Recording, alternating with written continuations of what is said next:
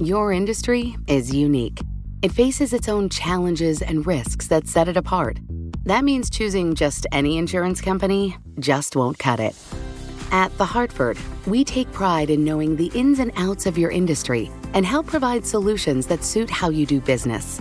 From liability and property insurance to workers' comp and more. At The Hartford, we don't just talk about specialization, we live it. Learn how The Hartford can help your business at thehartford.com. Collaborate for a greener future at the Bloomberg Green Festival, a groundbreaking celebration of the thinkers, doers, and innovators leading the way. From design and culture to technology, science, and entertainment. Hear from inspirational speakers and immerse yourself in climate solutions. July 10th through 13th in Seattle. Title sponsor Amazon. Official airline Alaska Airlines. Get 20% off using promo code Radio20 at BloombergLive.com slash Green Festival. Now it's time for our daily Bloomberg Law Brief, exploring legal issues in the news. And today, Bloomberg Law host June Grasso discusses a recent Harvard Law Review article by President Barack Obama, where he discusses the executive branch's role in reforming criminal justice in America. She speaks with Michael Selmi, a professor at George Washington University Law School.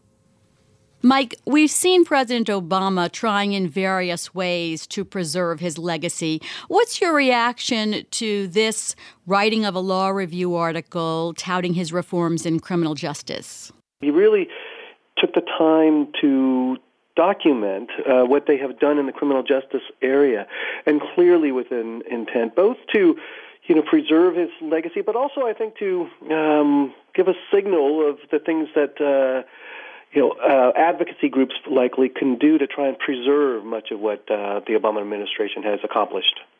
The president's chief legal advisor said that Obama also hoped the article would give the issue of criminal justice reform momentum as he leaves office, as, as you just indicated. Is that likely since the incoming president ran on a tough law and order platform? It certainly seems that the agenda that is laid out in the uh, article is quite contrary to the agenda that the Trump administration is bringing in.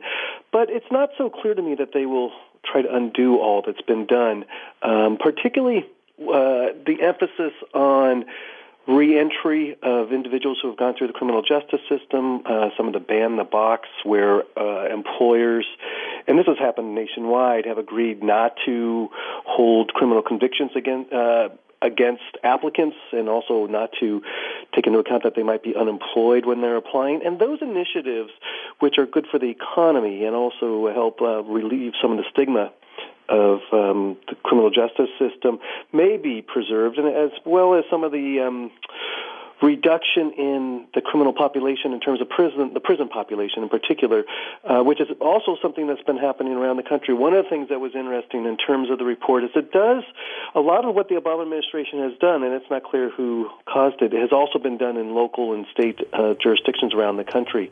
And a lot of the initiatives have been as cost savings, and that's been true with uh, an effort to reduce the prison population. So those things, it'll be interesting to see um, uh, whether the momentum continues or not. That's Michael Selmi, a professor at George Washington University Law School, speaking with Bloomberg Law host June Grasso. You can listen to Bloomberg Law weekdays at 1 p.m. Wall Street time here on Bloomberg Radio. Now, among the top legal stories from Bloomberg Law, the FBI reportedly has arrested a former Volkswagen executive linked to the emissions cheating scandal. According to the New York Times, Oliver Schmidt faces charges of conspiracy to defraud the U.S. Schmidt once led VW's regulatory compliance office in the U.S.